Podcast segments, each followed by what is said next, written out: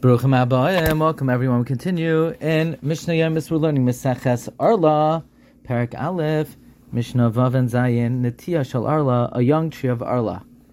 Vishal Klei HaKarem, or Klayim of the vineyard, Shinasar Benatiyas that became mixed with other trees.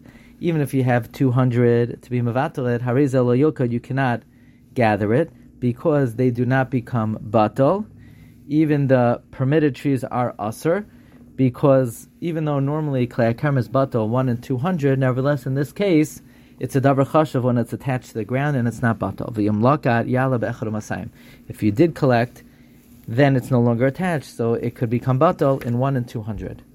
We, uh, we said over in Ashir uh, that the there's a reason why the Tana there's a kabbalistic reason why the Tana uses a lashon of Ya'ale and not Yavatel. Listen to the Shir.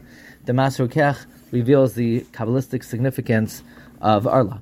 The mission continues. You cannot be mechavin to intentionally gather it so it becomes bato, because you can't be mevatel l'chadchila. Rabbi Yossi, Rabbi Yossi says, since doing so is not ordinary, the chachamim were not goizer about such a situation, and you could be mechavin lokait. Af Yiskavin Lokod, you could even be Mechavin to, to gather. V'yalu Bechar Masam will become Batal in one, one and two hundred. Now we're going to learn what part of the tree is considered fruit.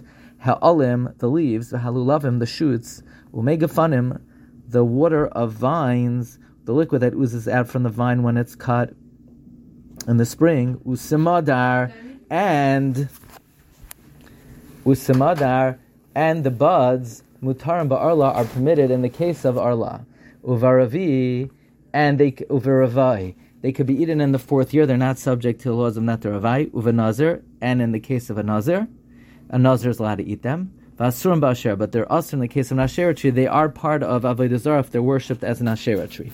Rabbi Yossi, Rabbi Yossi says, Hasamadar asr peri. The bud is asr in all cases, even in cases of arla ravai and nazir, because the bud is considered part of the fruit.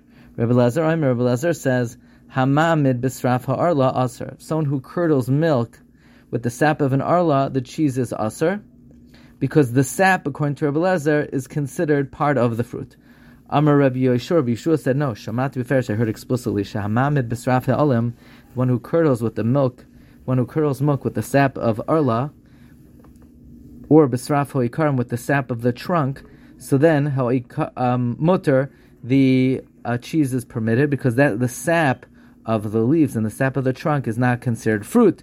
Bisraf hapagim, but if you curdle with the sap of fruits that are not ripe, also the cheese is uh, forbidden. It's also shamperi because the sap of unripe fruits fruits is considered part of the fruit. Wishing everyone a good day, a good in